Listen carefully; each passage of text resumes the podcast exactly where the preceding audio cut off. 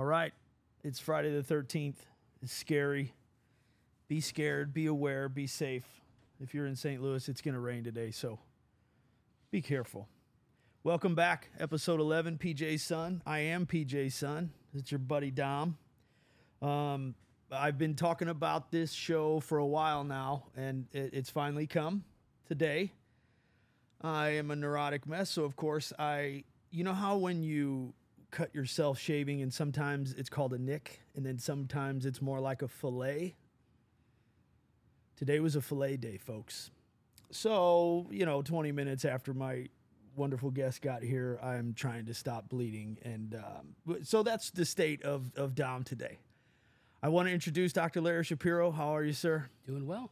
Glad to be here. Thank you so much for coming. This means a lot to me, and I know it means a lot to my audience. Um, folks at home, I have said this a few times, but I'm going to say it again now because uh, the man is sitting in front of me.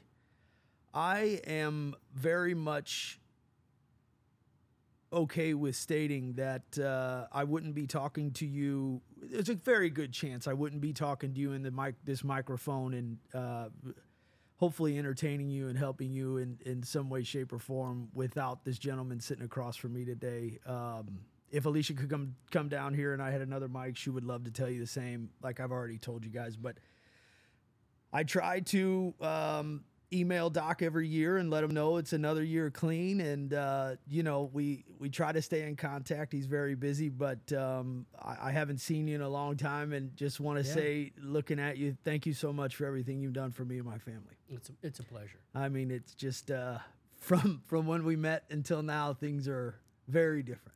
Yeah, now you look like you were in the Marine Corps. Before you were a skinny kid when I saw you. Yeah, looking sickly. Yeah. I think we met 14 or 15. Probably about 2014 or 2015. I think yeah. it was right around that time frame. Yeah. Yeah.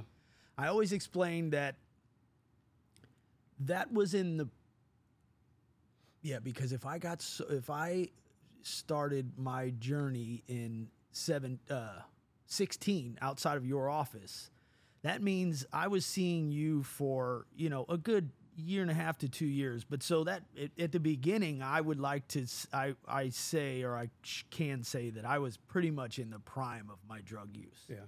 So from the prime until the day that we left that office and Alicia said, I can't watch you kill yourself. And I said, I quit. Mm-hmm. Oh, now I'm dropping it. September well, 21st. Alicia, September 21st, 2017. I'm pretty sure it's my day. Okay. I'm just so, but anyway, so we had met right in the heart of things and then uh, got to the bottom. It was when you uh, forced me to uh, get registered with the Wounded Warrior Project yeah. for the Odyssey. Yeah. That was the game changer for me. And somehow, some way, those five days out in the woods, man, I don't know what it was, but that I I came home different. Yeah, as part of being back with the tribe very much.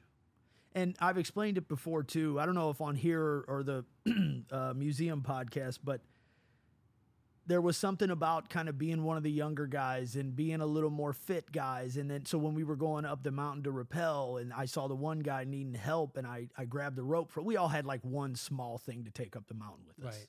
Everyone was capable, my most were capable of more, but excuse me. Um, and just being able to grab that for him and reassure him that it's okay. You know, I mean, I'm I'm here to help you. Let's do this together. And mm-hmm. then like having to do so, yeah, it was it was something to do with being back around people again instead of in that quiet dark house by myself waiting to smoke another bowl. Yep. You know, it's a great program, Project Odyssey. I thought. I mean, I know that I've heard that there were some things in the upper end of Wounded Warrior as a as a organization organization yeah. and I've I've told anybody I can I'm I don't know anything about those people. Mm-hmm. Uh, that has that means nothing to me at all. I know that the people who were there and helped me and Alicia when we went on our on our couples, yeah, they were absolute aces. I mean, I I still talk to Corey all really? the time. Oh yeah, all the time.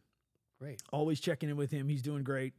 Um, I had an opportunity to go uh, as a peer support specialist, they call it. Um, there's one coming up. It's this month. I could I can't go though. It, they're they're running crazy numbers right now. Like they're helping so many people. Oh, I bet. Compared to when you and I first started meeting, Yeah, they're really, really. it was very new. yeah. But um, this one, they their base camp. Check this out. Was at the bottom of what's the one with the presidents? Mount Rushmore. Mount Rushmore. Oh, Is that right?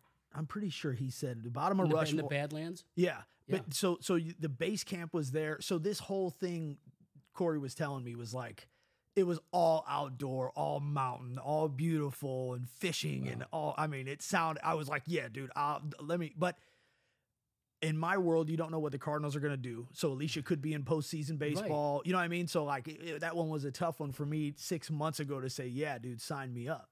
So it was kind of hard to. And then when I finally got back with him, I'm like, hey, I don't think the Cardinals are going anywhere in October. So I, I might be able to do it. He was like, shit, man, I'm so sorry. I, I filled it. But dude, we've got plenty more coming. I forgot the number he said of people who they have uh, not enlisted, but enrolled, you know? Right. And I mean, it's awesome. So That's great. um, yeah, so that was a big game changer for me, and um, you're you're just forever one of those people uh, that I put in that recipe and uh, that helped me out. So I'll stop kissing your ass, but I just I want you to know I'm forever grateful. I, I try to make that known, but um, yeah, it's just uh, I'm happy, lucky, um, and grateful to be alive and healthy. So thanks. Pleasure. We met in 2014, but when did you? Uh, can you go back and tell? I, I told my audience already. Can you tell the story about how you got into helping veterans, Yeah. helping? Yeah. So, so first, you know, I started out. I got licensed as a psychologist in 1991, and things in in mental health were just kind of chaotic, and it was all this insurance garbage. It was just getting difficult. Yeah, it's Um, tough to- now, but It's tough, back, but but back then, you know, the insurance and reimbursement was killing me. So I was like, I got to do something different. And you know, because I would tell people, look, you got X number of visits to complain. If you've done nothing about it, you lose the right to complain. So eventually, I was like, all right, I lost the right to complain. I got to do something about it. okay. So Practice what you preach. Yeah. so I went and became a financial advisor. It's like, well, here's this. I had this. Like, I was interested in finance. I was interested in the stock market. Um, so I did that. But you know, man, after the 2008 stock yeah. market crash, Yeah. the whole industry just just changed. It was a lot of fun, and when I say fun, it was fun because of the social aspect. I'm sure. I mean, you know, Is it I, like the movies? I kept a martini set in my credenza. Yeah. I mean, come on. You know, the bell rings, ding, ding, ding. It's like you know, guys have cases of wine. You know, we we would come in in the morning at eight o'clock in the morning, and someone would come around with a drink cart. So and so's birthday. What would you like? Is this New York City? No, this is here in St. Louis. Oh, I thought you were like down there where the No, movies no. all. So that's all real, huh? it was all it was all real. I mean, that sounds kind of awesome. it, it was a lot of fun. I mean, especially coming from being a psychologist where everybody's buttoned up and Yeah. you know, It's like to a s- frat house. It's like a frat house, and going to a psychology conference is so freaking boring I'm sure. because no one wants to act Out. other than controlled. Right. Right. So you know, you walk around, everybody's got a stick up their ass. Yeah. But you go here, and they're like, "Stick, pull it out." You know, Yeah. we've got we've got wine, we got. It's eight o'clock. Alcohol- Have a drink. Yep, it's someone so's birthday. There's a time to celebrate. Wow. Um, so it was a lot of fun, and then you know, all these wholesalers taking us out for really nice dinners like Ruth's Chris and Morton. Sure. and, you know, ball free ball games, hockey games. It was great. After 2008, that all went away. So it became way less fun. And frankly, the the money part was not that interesting. I started getting more involved in the psychology of decision making um, while I was there. So in 2002, psychologist Daniel Kahneman won the Nobel Prize in economics. He's a psychologist. I'm like, how does a psychologist win a Nobel Prize in economics? That is interesting. It was all about decision making. Really, why do people, logical people, make bad decisions? And so I started focusing more on the psychology of investing rather than the investing part, because that was just you throw a dart, get an index fund, you're fine. You don't really need my help Right. to do that stuff. Um, so after a while, after 2008, I really started getting bored. Um, and then I think it was, I think it might have been 2012 or 2013. My brother I said was a career military, hmm had just come back from Afghanistan. He was here in St. Louis. He came over to my house, we had a beer. Was he was talking about his experience? And after he left, I was just thinking, you know, I got to do something. I'm bored. I really need to do something bigger than myself. You know, my brother's been in there. I dropped him off at Aberdeen Proving Grounds. You know, for basic, right Back- after right after college. Yeah. Um, and you know, he was just in it and retired two years ago as a two star, Wow. Well, how Um, many years is that? Oh, you do 30 something? nearly thirty. Wow. He went in when he was twenty one, and I guess yeah. What a career. What? Yeah. I mean, So you know, when you're talking to your brother, sorry to cut you off. yeah, it was like, well, you know, pa- first his first deployment was Panama. You know, before Noriega was Oh, right. overthrown. Right. You know, attached to 82nd Airborne, waiting to parachute into Panama. Yeah. You know, luckily for him, that that didn't happen. Right. Then the Gulf War, you know, the Balkans, um, Everything in the past. everything, and he was at Fort Bragg on 9/11, so instrumental in setting up the base camps um, for the invasion of Afghanistan. So I'm like, you know, I, I I really want to do something bigger than myself. And my brother spent a whole career, his whole adult life, doing something larger than himself. Yeah. And uh, you know, I just thought, well, you know what? I'm a guy. There are not a lot. There are not a lot of guys left in mental health. Is that right? Well, if you go, let's say, to psychology today, which is where a lot of people find me, say find a therapist, type in your zip code, it's almost all women. Is it? And even back then, there were more men, but those guys have since retired. I'm like, well, I'm, I'm, I'm assuming, I'm making assumptions that, that combat veterans would be more comfortable talking to a man than a woman about their experience. You know, I was just making an assumption at the time. Yeah. I'm a psychologist. I've been out of practice for a while, but I'm still a psychologist. I mean, that's still how I think. Well, and you had probably you'd probably been still uh internally acting as a psychologist on all these decision making things in the in the financial world. all, all the time. And one of the things, being a financial advisor, because everybody in the office knew that I was a psychologist. Oh, So uh, if I was at my desk, I knew when someone wanted like a therapy session because they would put their hands on the sides of the door and stick their head in my office. They wouldn't walk in. They would really? just stick in their head. And I knew if they just put their head in, they, wa- they needed some head work done. Is that right? And I would just say, come on in and close the door. oh, that's fucking voodoo. Yeah. Otherwise, they would just walk, everybody just walk in your office. But hands on the door, head in the door. I knew they wanted some kind of counseling. That was like a it's like a physical sign. Oh, yeah. Knowing how to read that stuff is a trip because to to those people, I'm one of them. Just come hanging out your door. I don't realize what I'm telling you without saying anything at all. Right. You know, I'm I'm like, do you want to go get a cup of coffee or something? But you're going, why don't you come in and sit down? Yeah. It's not. This isn't about a cup of coffee. You Right. you've got a glass of scotch in your hand. Come sit down. So that's what, you know, I was so I was still involved in a roundabout way. Right. Right. So, you know, I went once I decided, okay, look, I'm too small. And I, I've told you before, my brother told me I don't have an attitude, the attitude Yeah. for the military. Um, it's like, so what can I do? It's like, well, I can probably, I know how to work with, I, I'm familiar with PTSD. Let me just go get some specialized training though, um, in combat trauma. You know, because it's different than working with industrial accident or car accident, physical assault, sexual assault. So I went and got that specialized training. Um, and luckily, the clinic that I had trained at back in 1990 welcomed me back part time, um, specifically to focus on combat trauma because they didn't have anybody at the clinic that really. I mean, a lot of people work with veterans just because veterans were looking. You know, so you go to see anybody that will see you, but it wasn't that they knew what they were doing Right. necessarily. And I, I want to, I agree with what you just said, because when you need help,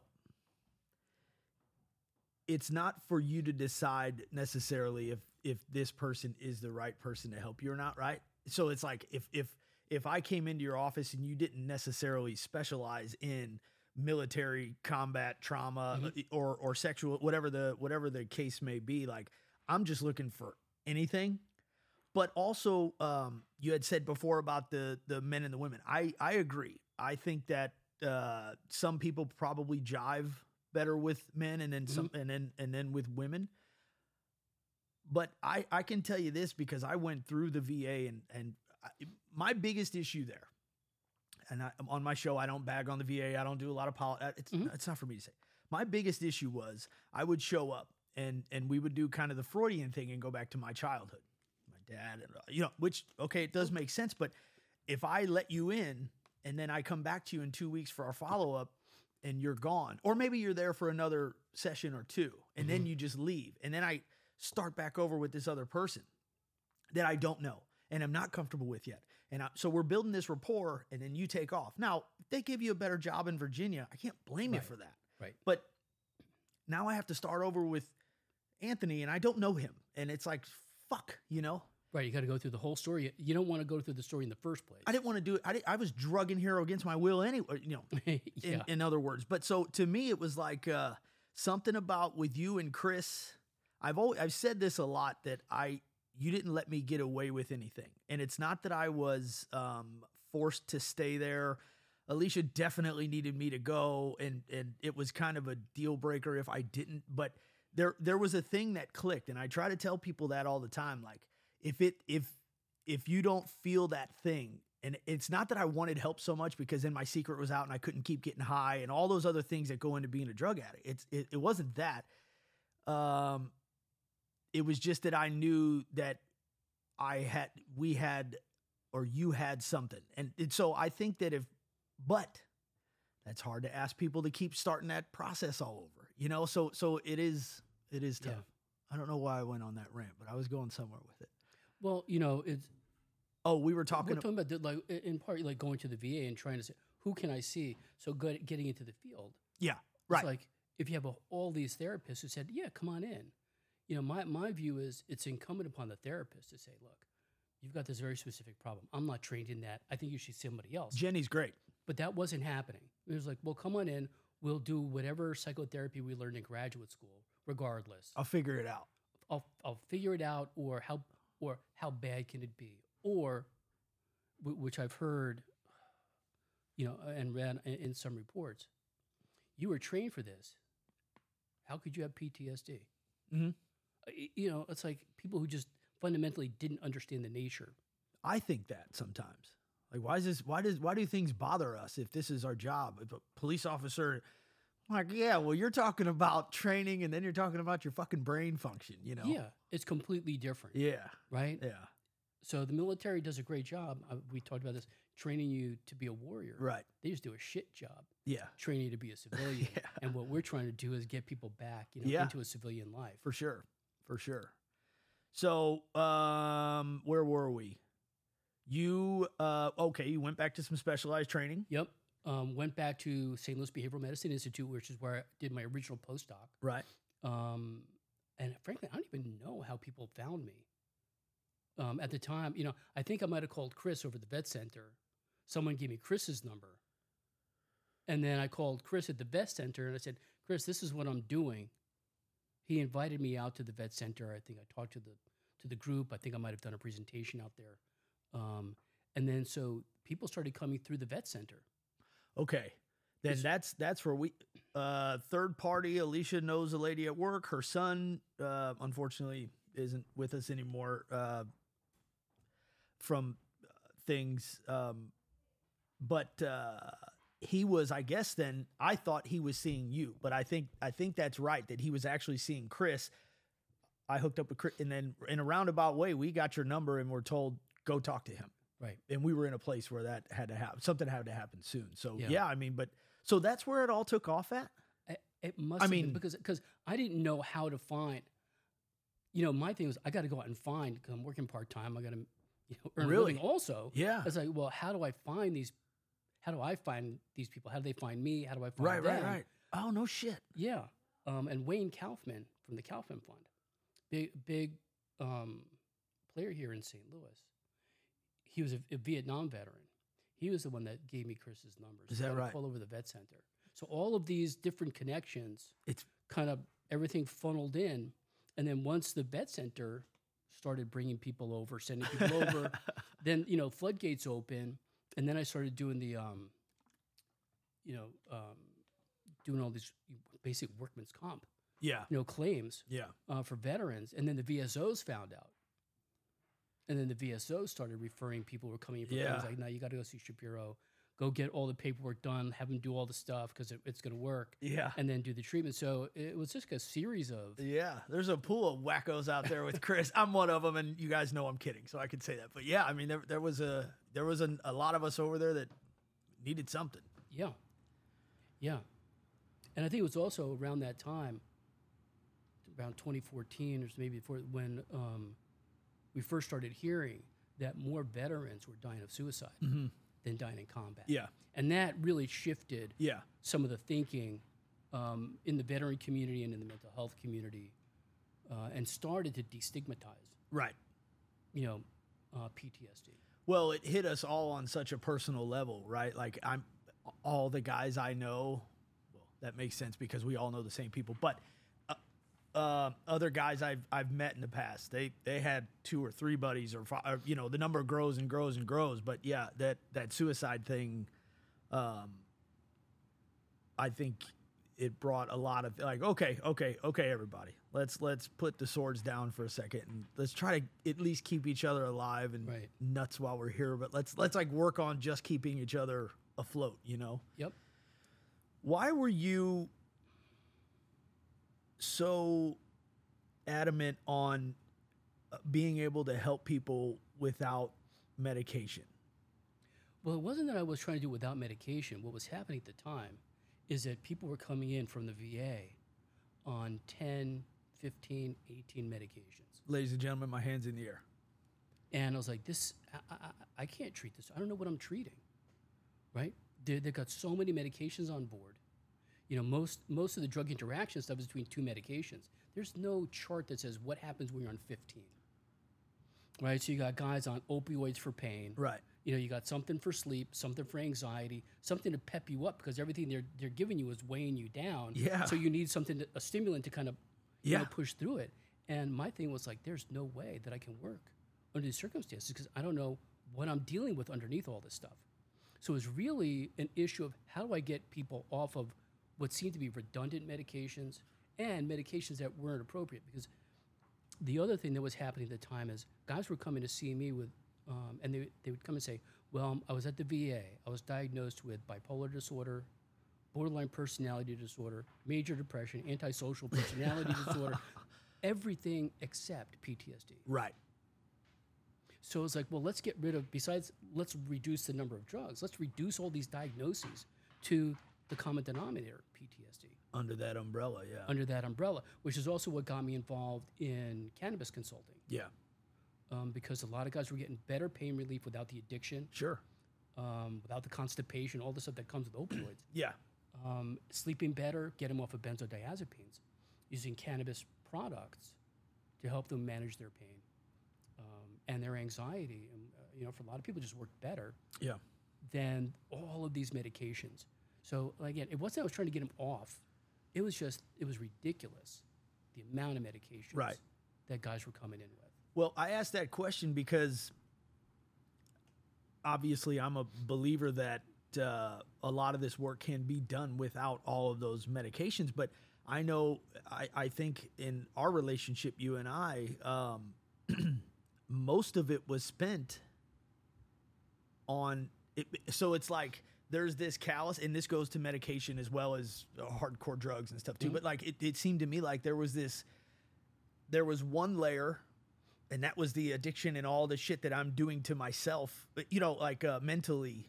And then underneath of that, just taking a nap like a dormant volcano was the actual stuff, you know, Right. the actual shit to dig through. So it's like, yeah, when when we're uneducated, we the community on what any of these pills do, but you have a lab coat on and you're Dr. Stevens. You're supposed to say, yeah, you're supposed to okay, whatever you say, doc. whatever. And then uh, uh, the better part about that for uh, an opioid, I mean, for a painkiller guy, they came in the mail. Yeah. It, so, I mean, when a white bag would show up with the VA, it was like, woohoo. And there wasn't a cross reference, so you could go to the VA and get opioids, but you'd also go to your primary care and also get opioids. So And go to the guy up the street. I mean, it was all over. It was just all over the place. It was out of control. yeah, Um, and I thought the medication management aspect of the VA out of control. yeah, So most of the work that that you and I did and developing the practice was really based around what was not working at the VA. right. Yeah. And then just me not smoking meth and snorting painkillers. I mean, that's not a good recipe for anybody's mental No. health. But you know, you mentioned me and Chris, and I would say, you know, for you, the other thing, and this is again where the VA falls flat. The other person involved in all this was Alicia, Oh, she gets her props. uh, right? I mean, without show. her, and that was one of, and and you know, with you guys, it was like, it it also clicked. It was like, you know what, the guys who are going to get better faster have a supportive partner. A hundred percent. So we got to bring them into the treatment, but we got to bring them in in Yeah. some way. Yeah. Whereas the VA, the a lot of the women would say, "I don't know what's going on here. You know, no one's talked to me about any of this. Yeah. he won't talk to me about it. Right. And who knows what is going on in that session that he's not, you know, so he could Right. be not, we don't want to tell all of our faults all the time. So if the wife were to be able to be in the session and say, you know, sometimes he does this, the doctor might be able to. So yeah, Yeah, I agree.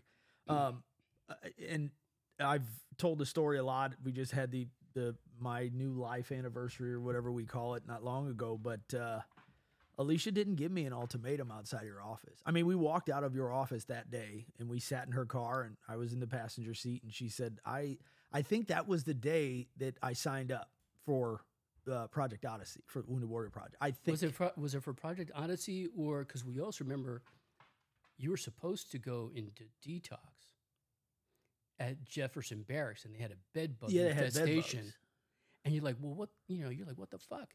I don't have any medicine. I'm supposed to detox. Now you tell me two or three days before I'm supposed to go, I can't go because you have bed bugs.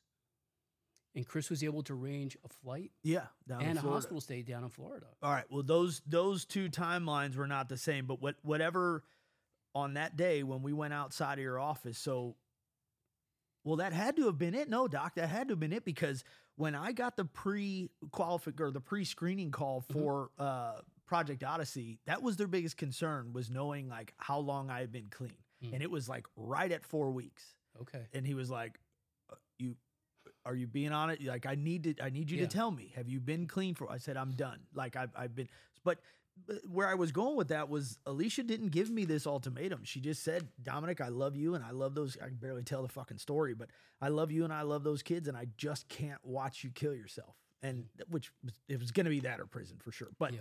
um and and that was i just said i quit and so that team around me, it was a small team, but it was it, it's you have to. I mean, maybe you don't have to have one people, but I did. You know, a person like me, I need a team.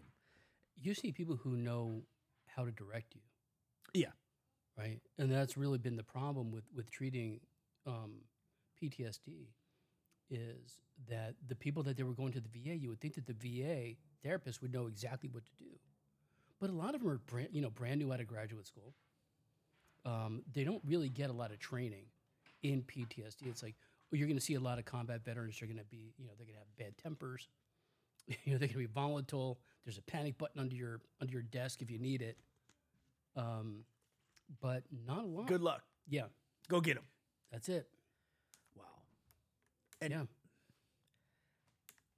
At least they're trying, right? Like I give them that, and that's why on this show I don't like to say, "Oh, Yeah. "Fuck the VA." I don't. I don't like that, man, No. because someone's trying, and while you might not agree on their practices, and they're not, they haven't done enough for me, and they always fuck me around. I everyone understands.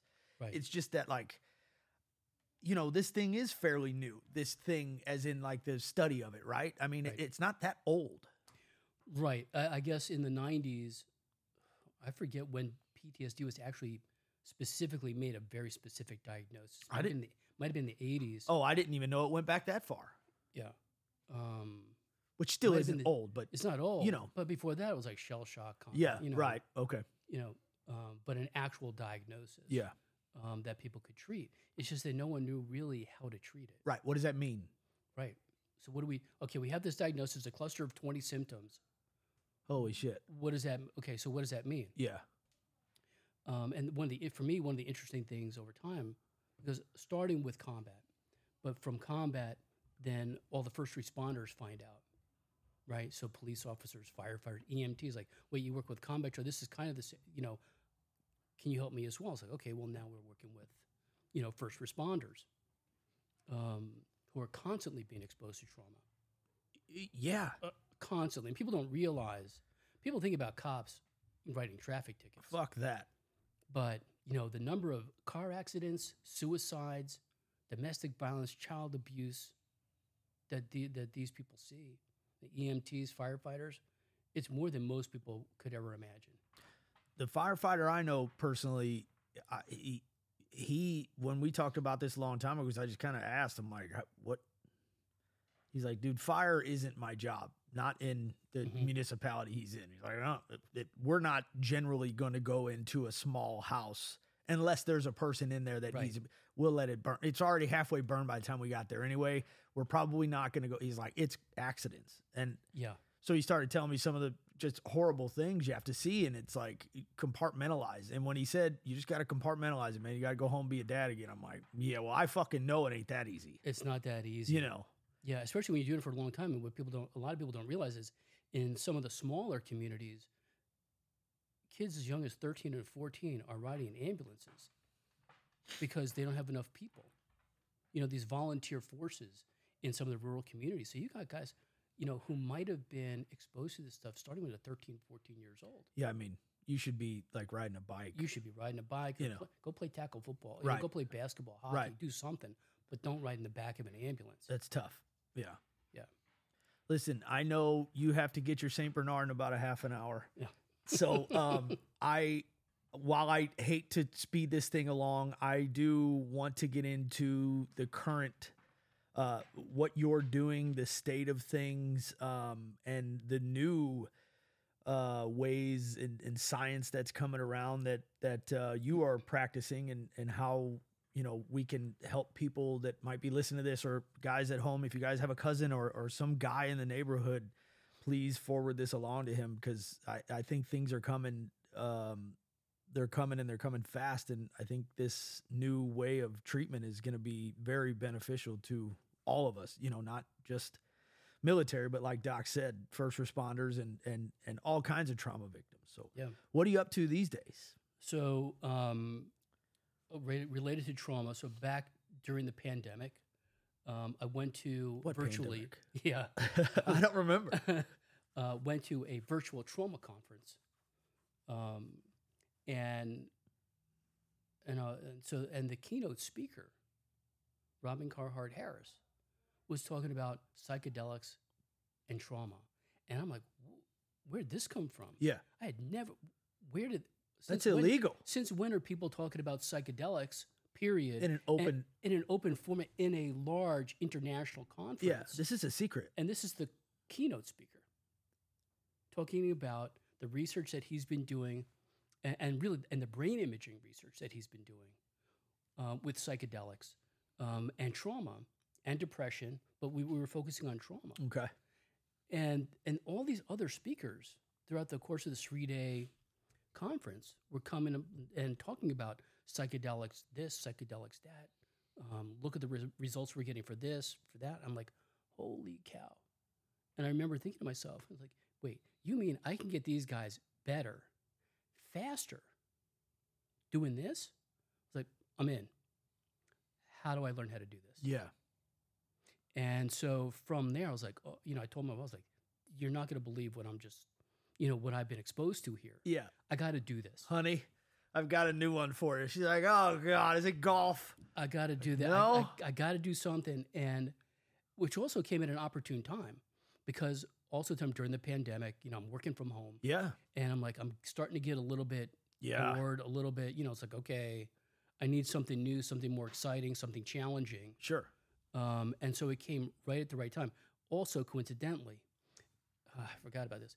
It came, you might not have known this, that February of 2021, during the pandemic, I went to cardiac arrest. Yeah, died twice. What? Yeah, Wow. yeah, 4.30 in the morning. Told my wife something's not right. Ambulance came, or the EM, uh, EMT came and they said, I said, 13 year old kid. yeah, luckily not, because because I'm sitting there. I'm like, I don't know what he's gonna look. He's like, you know, you have a third degree heart block. I don't know what he's talking. It's like, how can I have a third degree heart block? I had open surgery in 2016, and I had all my, you know, a valve replaced and and new arteries, And you're a healthy guy. and I'm a, I was fit. yeah. I was fit, You look great. not healthy. Apparently, Okay. apparently, Okay. There's Fit, a but not- difference. there's a difference. Um, I'm like, what the hell are you talking about? And I said, well, look, my surgeon's out at St. Luke's, and the guy looks at me and goes, you'll never make it. To St. Luke's. to St. Luke's. It's Wow. too far away. So they took me right around the corner to St. Mary's. Team's waiting for me 4:30 in the morning. I'm laying there, and the guy, the doctor looks at me and goes, "We're going to put in a pacemaker." I'm like, "Pacemaker? I just got here. What are you talking about?" Yeah, yeah, yeah. Hold on. Hold on. Yeah. And he said, you know, you had a third degree heart block. It's electrical. It's not about your arteries. You're not getting a signal in your heart. It's stopping. Wow. And so we're in there, and he's like, "Hey, did you feel that?" I was like, "Feel what?" It's like, "Oh, your heart just stopped." I didn't feel anything. You feel that? It's like, "No." It's like your heart just stopped again. So while they're waiting for this external pacemaker, Uh huh. they get it in, and like, it comes in a kit, and somebody says it's missing a piece. Hey. And again, so this is like four thirty, quarter to five in the morning. Like someone's got to go to the cardiac cath lab, and and find another one. It's a spring that's It's- like millimeters. And so time's passing, and I'm laying on the bed, and everybody's huddling up in the corner. And all of a sudden, I hear somebody say, That's not good. Okay. And then everybody rushes over to the gurney. They're taking my clothes off, my shoes. And I'm like, I have no clue what's going on. Um, then all of a sudden, I said, You know what? I'm starting to feel weird. Boom, out. Done. Um, and the next thing I remember is hearing this noise. Uh, uh, uh, uh, thinking to myself, what the hell is that? And then I open my eyes, and there's this big nurse doing chest compressions. And I realize, like, oh, that noise is me from the chest compressions. Really? Oh, yeah. And they're asking, shit. like, are you oriented, time? And look at the doctor. I'm like, what the fuck just happened? He's like, well, you died, but we brought you back. Wow. Yeah. And then I'm then, so then happy. the kit then the kit comes in. It's like, so we're gonna put it in. And as they're rolling me over, I'm like, I'm getting that boom, out again. So I went into cardiac arrest twice. Lu luckily for me, I was in an emergency room. They were already prepared at the moment. So yeah, I probably would have been dead if I tried to get out to St. Luke's. wow. It was that far away. So in the context of having this cardiac arrest, and it's like, man, I probably need to do something to adjust my lifestyle. You know, because I was seeing 50, 55 Yeah. patients a week. I was like 12 hours a day. Running. I was running all the time. Like, Yeah. See more, see more, see more. I was like, uh, this is not sustainable, clearly. Yeah. So this trauma thing came up, and the second I was like, oh, here's where I might be able to do something that's less stressful, cutting edge in my, you know, cutting edge technology, cutting edge treatment. I'm like, I'm 60 years old. I'm like, you know, how how many opportunities do you get at the court, the tail end of your career? Yeah. To be at the cutting edge of your profession. Yeah. So I went and found a training program to get certified in psychedelic assisted psychotherapy. So that was a 200, 200 250 hours of training. So you didn't slow anything down at first. As a matter of fact, you ramped it up to get this train. Well, things were slowed down a little bit anyway. Right. With the pandemic, but Right. But but even with the pandemic, working out of my apartment, yeah. um, it was still I was still seeing 50 plus I mean- patients a week, which for some most people full time is 35 in psychology. 35 Right. hours considered full. I was seeing 55 plus. Doc, um, I get stressed out like with three kids doing homework after school. I don't know how. I, I mean, I I'm not. I'm not wired that way, but I don't. I never uh, understood how you and all the people in your field can just take, not complaints all day, but like, Well, but here's the thing. I don't think of it. Um, people say, "How do you listen to people's problems all day?" I know. I don't. I don't. That's the key. I don't listen to people's problems. I listen for data. I listen for information. Mm, I listen for for the vocabulary, repetition. Look at body language. I don't listen to people's problems. that's why. Right? I'm listening. What what data can I get that gives me an idea about what's going on with this person, so that I can formulate a plan to treat it. Very interesting. For our listeners that don't know, what are psychedelics and like what are some kind of, of a few of the examples of psychedelics we're talking about here? Okay, so the the the main one right now for combat trauma Mhm. um, is MDMA, ecstasy. yeah, yeah. So My experience with ecstasy had nothing to do with any kind of. and that's. You know, ecstasy was uh, rescheduled, uh, I think, in 1985. In 1986, an organization was started to try to say, well, people had been using MDMA in couples therapy because it opens people up, they're less defensive. Really? So they had been they had been using MDMA. Um, so the push was, let's see if we can get this legalized. Now this is 1986. I was um, four. Yeah. So, I mean, things have. Oh yeah, things are things are very different. So w- what people don't realize is LSD which was um, which was scheduled in 1965. Between 1948, when it was discovered, and 1965, it was the most researched psychiatric medication in the world. Over 8,000 publications on LSD, and then illegal, done. I mean, who would have thought? Who'd have thunk, You know, right? Because it got political, sure. it got social, Sure. and that's really what shut it down. Fuck yeah. It wasn't dangerous. People weren't dying. You can't die of an overdose from LSD. You can't die from an overdose of magic mushrooms. There's no lethal dose. oh, really? There isn't one. I, No. I, I had heard that before about mushrooms, but I had never heard that. I heard like you could get fucking whacked out if you, but die. Yeah. You can The die. LD is no. really- Now look, MDMA is different because it's a stimulant, Right. right? So you can Hard. overdose on MDMA. Yeah. So what, what was going on? This um, organization started funding privately because these things are illegal. So they do privately funded research. And when you hear um, the guy who started this um, program talk about, it, he said, "How are we going to get psychedelics back and use them in a therapeutic way? We got to get Congress, we got to get the government on board. How do we do that? Well, first, let's choose a medication that people won't be that freaked out by. So LSD is off the table. Right. Which Right. one of those? LSD. Yeah. So I was like, okay, let's go with MDMA because it's it's kind of mild. It doesn't have the stigma of LSD. And what population do we do we focus on for sympathy? Veterans. Sure. Who's going to turn down research on vet, you know, for veterans for veteran mental? If you want, that- if you want the votes, you better include that community because there's a lot of us. yeah. So and no nobody in Congress is going to say no to veterans. Fuck those veterans. Yeah. Right, yeah. No, so MDMA and veterans. And it was really more of a political calculation. Wow. than a clinical calculation. Now, since that time, 85, um, this organization published its phase three clinical trial on using MDMA assisted psychotherapy. So I want to make sure that people understand what we're really talking about here is psychotherapy that's augmented with psychedelics. So It's we're not, not- giving you a vial of MDA to go home and listen to rave music. Absolutely not. No, I mean that's where people get in trouble. So when people have talk about having bad trips, Yeah. it's usually because it's been in at a rave or outside in a in a unstructured environment. Well, and also, where did you get it from? It's just from All- some all guy who thought he could be a chemist. Like, no. So what's happening now with with the MDMA research, uh, this phase three clinical trial that just got published, um, we're finding that I believe it was three doses of MDMA, each dose followed by psychotherapy, and then follow on psychotherapy. Three doses, including psychotherapy, over the course of a year. The the reduction in symptoms it was like 68% after that no longer met criteria for PTSD, and then a higher number than 68% um, reported increased life satisfaction. So here we've had people. I'm like I'm working with people now. Sometimes you know one, two, three, four, five, six years. But here's a study that says in a in less than a year, we combine MDMA with psychotherapy, and we can get these people better, functioning, um, happier. You know, part of my thing in therapy is you know, an absence of depression is not the same thing as happiness I agree. right? But the field focuses on an absence of symptoms, Okay.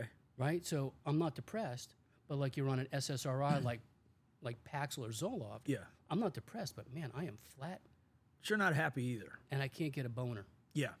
How are you going to be happy Yeah. if you're not motivated, you're emotionally neutral, and you can't have sex, Right. right? And then you mentally fuck yourself up once it happens once. It, the next time, you know what I mean? It Right. can just be in your. So, yeah. So MDMA was really how this all started back um, in the in the 80s. But since then, in 20, I believe it was 2017, um, the FDA said that in essence psychedelics or psychedelic assisted ther- therapy is a breakthrough therapy.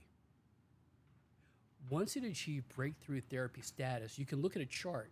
2017, all of a sudden, boom, the research just takes off. Sure. Now you can get funding for it. Can't get funding still. Oh, really? Can't get funding, not from the federal government. When are it's they all gonna, privately don't it's all private um, so right now um, i'm going to start some additional training on monday because i'm going to be the lead therapist for psilocybin magic mushroom study at washu Okay. But it's being sponsored by a british pharmaceutical company Love it. and we're looking at a single dose. We will be looking at the effects of a single dose of psilocybin followed by therapy um, on treatment-resistant depression. And right now, we know that from some studies done at, at Imperial College, just a, a single dose of psilocybin followed by therapy can actually last uh, for over 12 months. Wow. Right, without additional medicine, without additional therapy. And compare that to Zoloft, or to, uh, it was Lexapro, I think at the time. Lexapro, you're on it for six weeks, and then they take you off of it. The depression comes back almost immediately Yeah, thanks. right? So now with psychedelics, we've got this idea where what, what's happening is when you're taking a psychedelic, now most of the classical psychedelics, now we're talking about primarily LSD and magic mushrooms, DMT to a less degree, but really psilocybin is the primary one that people are looking at right now. Right. Because the dose doesn't have to be very large Yeah. right? Um, so it's easy. You can compound it in a in a lab, so you know exactly how much Right, right. you're giving people. So, but they all act. LSD, psilocybin, DMT, ayahuasca, Mm-hmm. which is, is really the active ingredient is DMT, Okay. all act on serotonin receptors, just like the SSRIs. Okay. Happy. Different, right? So, so SSRIs work on uh, one specific serotonin uh, receptor. Okay. psychedelics work on a very different one. And what's happening, what appears to be happening in all this brain imaging, Right. we're able to do now because things have gotten more sophisticated. When you think about SSRIs as being deactivating, the, the goal here on an SSRI is I won't be as depressed. Really, I just won't be as emotional. Sure. The, on the other hand, on this other receptor site with the psychedelics, we're actually encouraging people to have a full range of emotion Yeah. Because that's normal. Th- That's human. Human, you know what? Every once in a while, things happen. People get depressed. Sure. Part of life. You know, Sure. it's part of life. You can't medicate normal. So now we're, we're talking about psychedelics getting a, a full range of emotion. But what's really cool is what seems to happen is something called neuroplasticity, which means that um, parts of the brain that never talk to each other start developing links. So you know, like like when I'm talking right now, there are a couple of parts of the brain that have to work. So there's the um, the motor cortex because I have to move my mouth, my throat. So there's muscles involved. I also have to formulate a thought. That's a different part of the brain. I actually have to convert that thought into spoken language, different part of the brain. So these we know this network exists. But what happens when, let's say, the receptors in your tongue start talking to the receptors in your visual cortex? And you taste something, it's like, man, that really tastes red. Or all of a sudden, I'm I taste something, it's like, and all of a sudden I'm getting flashes of colors. Well, yeah, all these little neurons are running around on on psilocybin, going, "Hey, man, how are you? Good to meet. We've lived next door all these fucking years. We've never even talked. We've never talked. So What's you think, up? So you think about the analogy I use is, um, you know, locally, if you're driving on Highway 40, you're going from St. Louis to St. Charles. Yeah. And all of the exits are blocked off. So you just know this is the route to and from. I don't have any options, and it's a it's a well worn path, and Easy. easy, and it's repeated. Fluid. Oh, all all of a sudden, the barriers come off the exits. Now you have the opportunity There's Chesterfield. to do to think about things differently, to Top remember golf. to remember things differently, Wow. um, to experience things differently. So instead of just an intellectual recall of a memory of all that stuff happened to me, people say, "Well, if I felt it, Wow. like in my body, I felt it, and I can think about things in a way that I never thought about before, um, and reimagine my history and reimagine how I think about myself, reimagine how I think about the world, how I think about God, um, and so this neuroplasticity um, allows the brain to connect to people, like you said. They're right next door to each other, but they haven't been talking all this time. All of a sudden, they're talking to each other. Right. So it allows people to think differently than they had been before. Yeah. What have we been missing out on all these years of not communicating? Right. It turns And out, a lot, yeah. right? And then the other thing is if these if these psychedelics get into the nerve cells themselves, the nerve cells actually develop more what are referred to as dendritic spikes. So more opportunities for a single nerve cell, more opportunities for that one nerve cell to connect to other nerve cells that it never would have been able to before. So you call over more buddies, and then they go to all the neighbors, and they're all talking. So now we all, ah, Yeah. Yeah, so the brain is talking to each other wholesale. Wow. it wasn't doing that before. And what we're doing then with the, the therapy part is we're trying to take advantage of critical periods. So a critical period, for instance, in child development, Mhm. critical. If you don't learn language by age seven, you know you grew up in a deprived environment, people don't talk, or they're they're putting you in your room, no one's talking to you. You don't develop language by age seven. Your ability to pick up language after that, over.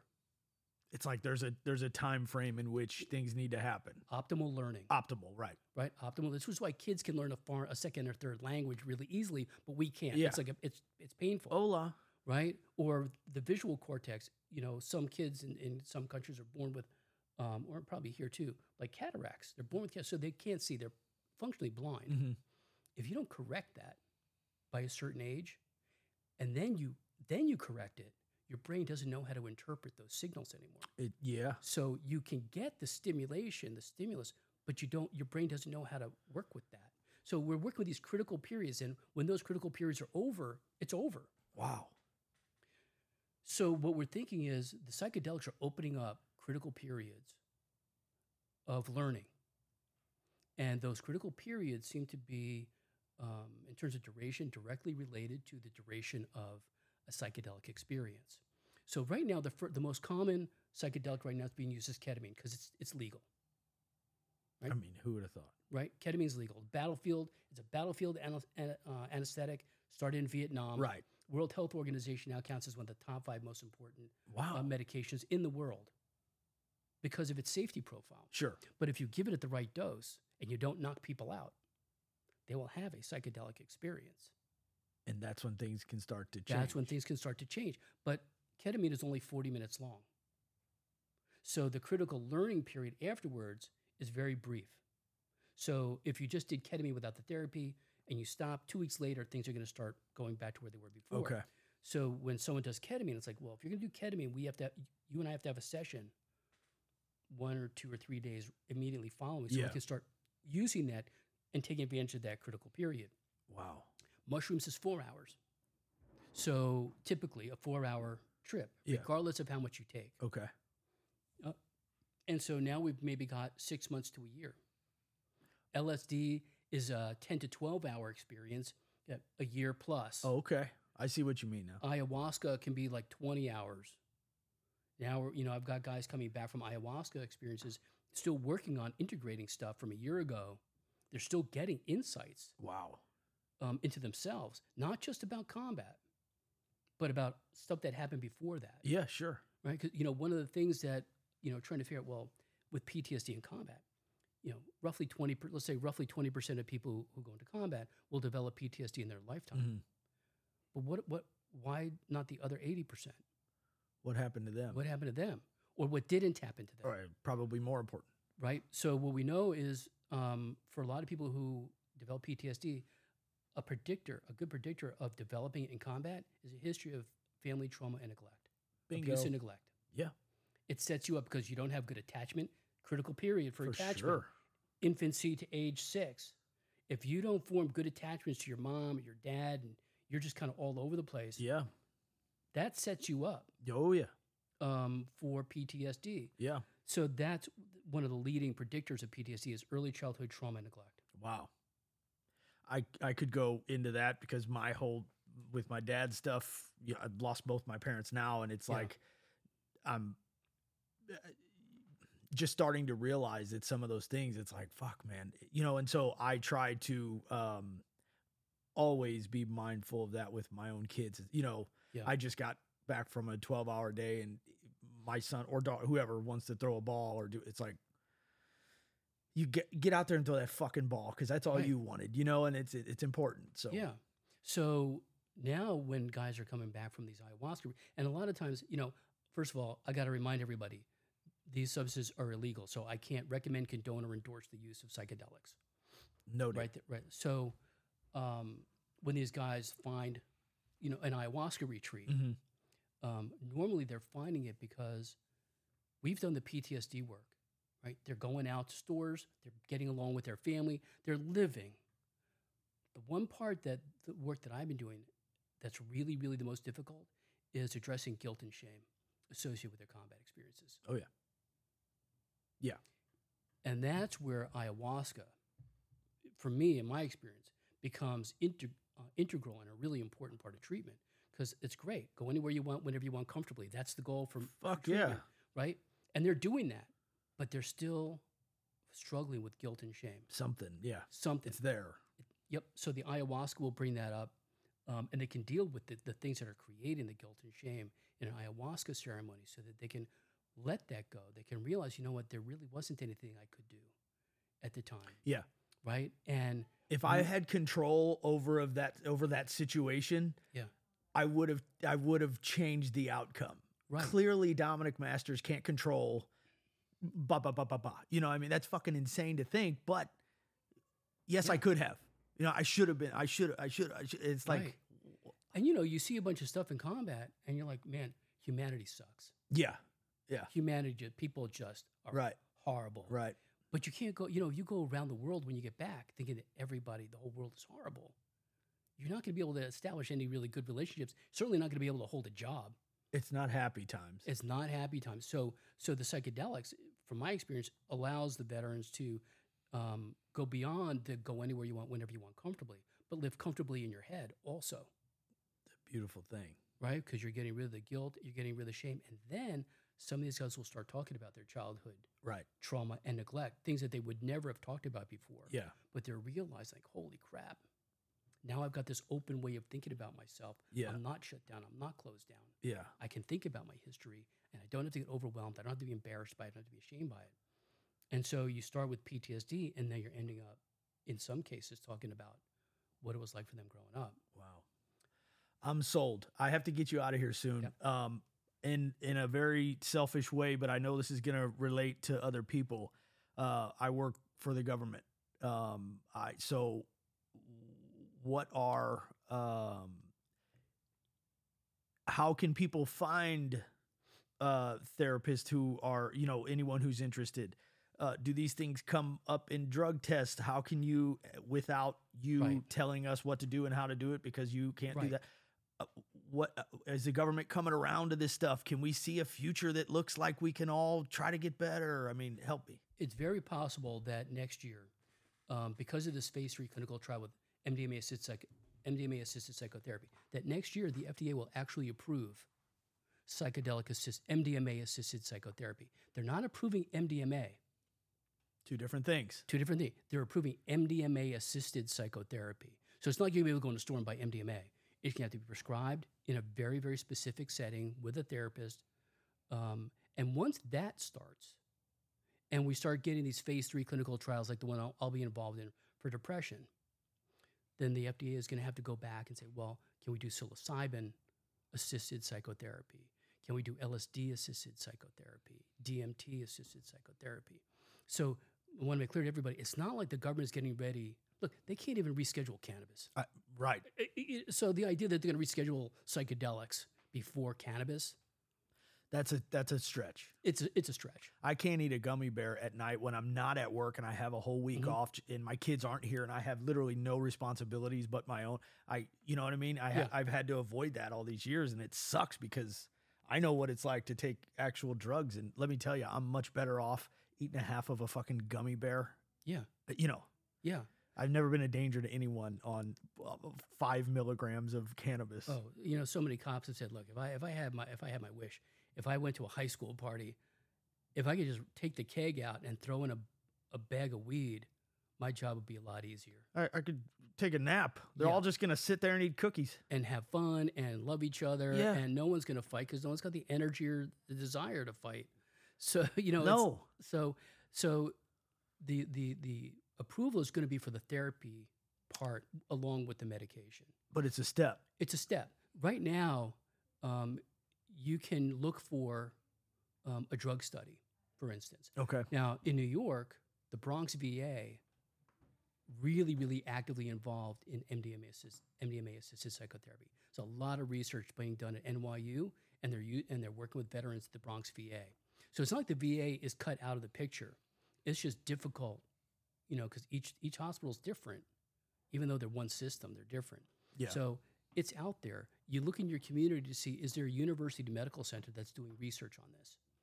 That's the easiest, well, hard to find, but the easiest, safest, and most legal. So- and because you because we get like for the study, we get a, a, waiver from the DEA to be able to have magic mushrooms on hand, On hand, yeah. right? So it's not just the FDA; we got to get DEA involved. Yeah, sure, sure. Um, if you live in Oregon or you travel to Oregon, Oregon is the only state that um, legalized the use of psychedelics for psychotherapeutic purposes. So you could actually go to Oregon and get psychedelic assisted psychotherapy in Oregon. It's the only state right now. Colorado has decriminalized.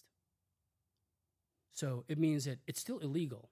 They're just not going to bust you for it. Yeah. So there Don't are act like an asshole. Just yeah, keep it under wraps cool. and be cool. Don't flaunt it. Yeah. Um, so there are a lot of people doing doing that kind of therapy in Colorado because it's a lot easier. It's a more forgiving environment. Yeah. I went to the I went to the uh, uh, psychedelic sciences conference uh, back in May in Denver.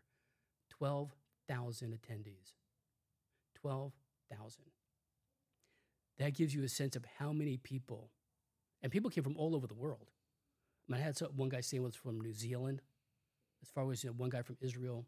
and these aren't hippies who want to get stoned. No, these are researchers Yeah, who are doing serious research to help people. to help people. Uh, they are people who are interested in, like myself, learning how to use it clinically. Right. And then there are other people who are going the more spiritual path, and they're wanting to be able to say, well, you know, let's use this to enhance people's spiritual life. So it's not really clinical, Great. but so it, it's it's it's a unique situation where you've got people like myself with a PhD working alongside someone who is doesn't really have high, any higher education, but they've got a lot of experience. They've done a lot of training, shamanistic training, Mhm. and we're like, okay, tell me what your experience is, and we learn from each other. And there's no, you know, no one's no one's lifting their nose at anybody. All in all, I think it sounds to me like you guys are all looking for people to be happier, better, and and have better lives. And I don't I don't think a whole lot of negative can come out of twelve thousand people who all want to go back to where they're from and help other people live happy lives. That, Yeah. that that's got to be a good thing. And uh, for the law to and I understand that's a whole political deal. I can't have no control, but it's like that there's got to be positives coming from 12,000 people who Yeah. are and that's a small amount. That's not everybody. You know, that's not everybody, but I was, I was I was reading something where someone went to a, a psychiatry conference and they said, great turnout, three thousand people. wow. Like, Yeah. well, there was twelve at this conference. I, I think it was probably sec. Uh, you know, the, the Uber drivers are a good barometer of what's Oh going yeah, on. yeah, yeah, yeah. Right when you you first get there, what are you here for? I was like, oh, we're doing the psychedelic conference, and like, well, what's that about? And then by the last day of the conference, like, oh, I was just talking to these guys about using LSD for this, this, and this, and I heard the research, and they're like all over it. And it was like, um, other than the uh, craft beer convention that they have in Denver, I think this is like the, what the second largest. Wow. Well, and I, I heard you on another podcast. I've read it to um, uh, the these things, especially like the mushrooms and the ayahuascas, and uh, this isn't a 1980s or 60s or 50s or 40s or 30s thing. This is Nope. thousands of. This is like our ancestors' ancestors have been using all these natural things and uh, Safely. safely. safely. And and one of the things that I you know like to think about is when they were used in indigenous communities, it's really to help and encourage people to be part of the larger community. The when- tribe. the tribe. So what historically when people are taking you know psychedelics, like it's all about them. But in the Oh, indigenous right. communities, it's about no, it's all about belonging to um, the tribe come together. come yeah. together the community. So when we take it from let's say a music festival to a therapeutic environment, you know, you can actually have experience like there is something out there more than me. There is something out there more than me just having fun and having a good time. which is important to know. I'm part of a larger Yeah. community. Not only am I part of a larger community, there's some research about, you know, uh, there was this one study, kind of interesting at the conference, looking at uh, using psilocybin for bone cancer, pain associated with bone cancer. Um, because people get pretty hopeless when they're in that much when they're in that much pain. Can you imagine? and they're afraid of dying and the dying process. yeah. So this is a great use of of psychedelics is end of life anxiety. listen, man, if it's coming, it's coming, and that's a drag. And and of course, we all wish we could do something about it. But hey, if you do have six months, and I can say this with kind of nonchalantly because I'm not facing this right now, but like, if you take these couple little capsules, like you're you're gonna have a nicer time. I mean, you know what I'm saying? You're gonna be able to manage, be with your family better. right, right, right. But to, for the, you know, it's already painful. Why would you want to be? Why would you want to be mentally pained about the uncertainty associated with death? I mean, So in this study, the people who took the psilocybin, they, they do a couple question, a, a number of questionnaires. Well, after psilocybin, a number of them said they felt more connected or thought that, started to believe insects have souls, trees have souls, the earth has a soul. Other people, as opposed to saying, no, it's just me, maybe my dog, you know, have a soul. But all this other stuff is like, no, no, no, no. And then afterwards, it's like, no, yeah, all living things we're all have a just soul. And that opens them up yeah, to then the larger community. yeah. And the cycle, the the circle. You know, this is it is what it is. You don't want to think about it so much, but like, if you do have to face it, why not be in a little better place about it? You know? Right. Ro- uh, Roland Griffiths, who is uh, the, the director of Johns Hopkins, gave a talk. He's he was recently diagnosed with stage four colon cancer.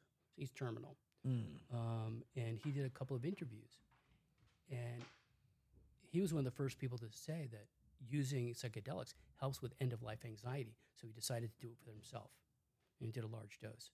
And I remember him saying, he said during that experience, I talked to the cancer. Said, you know, I understand that you have to multiply, that you have a goal, Oh, and multiply everything. I understand all that, but do you have to kill me?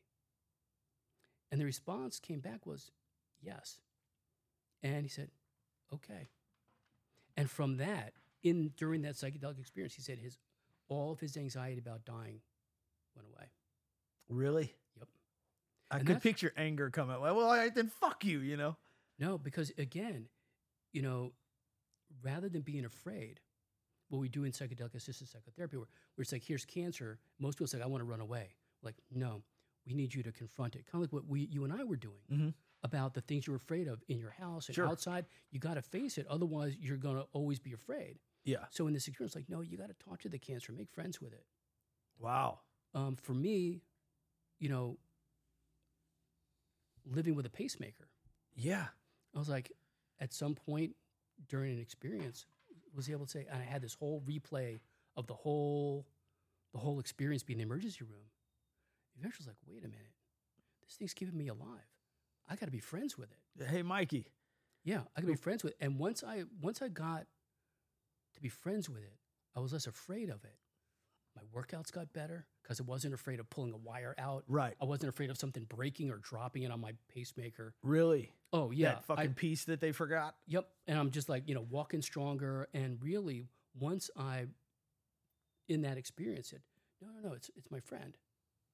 My, my whole outlook on having a pacemaker and my heart changed so that I could actually push myself to do things. Whereas prior to that, I was afraid that I would do something or damage it or die as a result of doing something that I wasn't supposed to be doing. So it's acceptance. It's acceptance and gratitude. I'm glad you're, look, I'm glad you're Hell here. yeah. You know, I see it. I see it every morning when I get out of the shower. Look in the mirror. I see every day. I feel it. But you know, now I'm glad, as opposed to being resentful Absolutely. that I have to have Yeah. this. Like, man, I'm only 60. Why? What's Right, going on here? right. I was like, well, now I'm grateful that I got it because it's keeping me alive. and that's a, that's a positive. So this is some of the things that psychedelics can do for people. Um, is just shift without really a lot of effort. Um, perspective on, on things is sometimes just a subtle shift. It's a big deal though. Yeah. It's a subtle shift with huge. huge implications. Yeah, you see my, my website. The tagline is sometimes a small change can make a big difference. Yeah. You have a, sh- a small shift in perspective can have huge implications.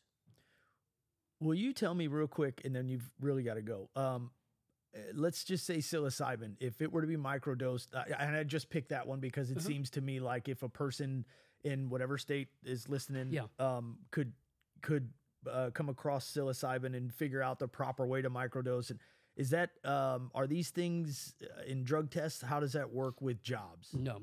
Um, first of all, you got to remember these are such minute amounts. Oh, okay. So something like LSD is measured in micrograms, not milligrams, micrograms. Okay. And they're out of your system. Like when I say uh, like psilocybin lasts four hours, Right. it's gone. Oh, really? It doesn't It linger gone- like nope. cannabis or. You would really have to, what I read was in order for it to these psychedelics to be detected, you'd have to take a hair sample within that time frame, because that's where they'd be able to Oh, find wow. it, um, and then have that sent off to a lab. But once you're done with the experience, there's no lingering. There, there's nothing afterwards. Um, and the other thing about it, which is kind of nice, is with the traditional psych, uh, psychedelics, it's really really hard to get addicted Yeah. because you because you develop tolerance after two doses. So you take a dose one day, a big dose one day, big dose the second day, you do big dose the third day. Chances are nothing's going to happen. Oh, really? Yeah. Wow. So yeah, hard to abuse and it's exhausting. I mean, like when you go on a psychedelic trip, it's not necessarily fun. It can be exhausting. So you're like, I don't want to do that for a while. I have partaken in every one of the things that we have talked about Mhm. in the past and uh, you're right it was like my muscle you know because and of course I wasn't eating them mushrooms or LSD or or MDMA or ketamine or anything uh they were not in in any kind of a therapeutic dose but it was like the next day like uh, you know eat 6 grams of mushrooms things are going to get pretty tough for you and so like the next day I remember my this is I was way too young to be doing this shit, but like my muscles would be just so tight and tense just from the fucking, ah, you know, like the Yeah. experience. And so this this is not what we're talking about, people. This is No. not this is not the heroic dose. No, but even in a heroic dose, if you do it in a in an environment, a safe environment, Yeah, with people there who know what they're doing so that if you're having a challenging experience, they can redirect you and have that challenging experience be therapeutic. yeah, But yeah, people just randomly going out and say, Yep, I'm gonna go some mushrooms, I'm just gonna take a big dose and go out and walk in the woods. It's like that's probably not the most effective way of, of using it. I I don't I wouldn't think so. That's not what we're talking about. No. Um, Doc, I try to end every podcast. We could, I mean, I could talk to you for hours, and hopefully, maybe we can do this again. I'll Yeah. come, I'll come to your place. You come. Um, I try to end every show um, with something positive or how to help people. Sometimes it's about uh, the kids putting a, a nice older lady's water in her the trunk of her car at the at Mhm. the grocery store. Um, something I've learned about. I think you're better. So what can what give me something give the people something um let's focus let's say on uh finding help and getting help and and accepting it do you have like a quick Well, the first the first thing is you, I want people to understand you can actually get help. You do not have to live this way. This isn't the be all end all. it's true There's help. There's light at the end of the tunnel. You just have to find the right resource. Because a lot of guys will say, you know what, this is just how I am. Mhm. Once you say this is just how I am, that's how you're going to be. you've accepted You've accepted that I'm damaged and I'm never going to, my life is never going to be any different right and you know there and i tell people like look we can get this better. And people need to hear you we can get this better. Your life can be better. You don't have to live like this. Yep. Um, and you know the va has gotten better Mm-hmm. than when you and i first started meeting. The va's you know absolutely. done a much better job. I'm ne- I don't really see people anymore on multiple medications any longer. Well, people might not be terribly satisfied with the treatment or the, the turnover right of the staff. You get to the VA, there's help. There are people in the community who really want to help, who know what they're doing. Um, you know, don't give up. Yep. And I say that also to the spouses and the children, because one of the things about having the, the, the spouses and sometimes the kids Mm-hmm. into an environment, it's like, this is what's going on with your spouse, but this is how we're going to get it better, and giving the family hope, you know, that that their veteran is actually going to come back to them yeah is an integral part of just the beginning of treatment. yeah wounded warrior project is now doing a family odyssey too did you know about didn't, that I didn't know that. their fuck your whole family can go Wow. to Ar- Arkansas wherever they wherever they do it and you your wife your kids you guys can all fly out and and so now it's a family thing instead of taking dom in the woods and, Right. and repelling it's a family thing with people that specialize in children and how they uh, you know interact with with folks with these kind of things going on so i mean that that to me is just the coolest thing in the world when you bring the kids into it you know Yep. letting them read books and stuff that we got off of Amazon about why is my dad so mad. It, it was it, it it helped us my family a little bit, you know, like just a little bit when they were really young. Alicia thought that was super important. And Mhm. so to know that and that's just the Wounded Warrior Project, people. There are so many other good organizations doing these type of things. So um, to to And, and there are also on the psychedelic side, there are organizations in this country, um, like vets, Veterans Exploring Treatment um, uh, Treatment.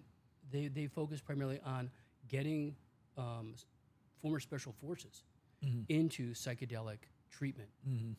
Um, uh, Humble Warrior Wellness here in St. Louis um, will help people get into um, into some kind of a treatment, uh, raising money.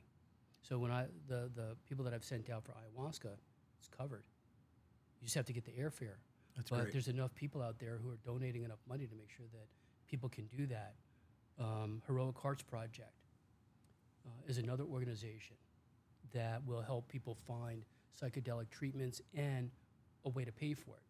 Wow. Now you, you got to imagine now there's a lot of there's a wait list, but you got to start somewhere. there's a wait list. There's going to be some paperwork, guys. You know, you know how it goes, man. Yeah, it's not. It it won't happen today, but you, like everything else, you got to stick with it a little bit and put the time in in order to get the results. So, if you're out there and and you know somebody, or or, or I'm talking to you right now in your car cutting the grass, put the time in. Um, I would not have Doc Shapiro on here if I I didn't fully trust in what he's saying. Uh, again, he's a, a huge reason why I'm alive, and and for the most part, she's happy being married to me. But right. um, we are still doing it after seven years, and it's like uh, I I trust this man with my life. So um, I'm just asking you to reach out and and do something for yourself because let's face it, man, we we don't have a whole lot of time, and but we do have an opportunity to make it a, a very good time and, and happy and fulfilling. And so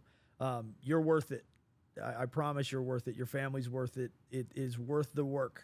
Um, and so I hope everybody takes something from this, and and I hope this was helpful. And you know, I'm I'm gonna keep uh, doing some research on this myself and and looking into it and uh, trying to always improve uh, in my own way. So I'm I'm talking to you, but I am also right there with you. Um, so please please look out. Um, try to try to find something in your area. If you're here in St. Louis, my email is pjmdjm1961 at gmail. Email me anytime, um, and I'd be happy to send you in the right direction. Doc, thank you so much for coming. It means the world to me. I, I appreciate it, and it's so Pleasure, good to see you, buddy. You, you know, you didn't need to be that nervous that you, that you filleted your chin. I know. Over me coming over Uh, man, today. it's been a long time, and it's just I'm, I'm so excited about this, but I I know it was great. So thank you so much, buddy. Um, thank you for the invitation. All right, guys, uh, we'll talk to you soon. Thanks for tuning in. See ya.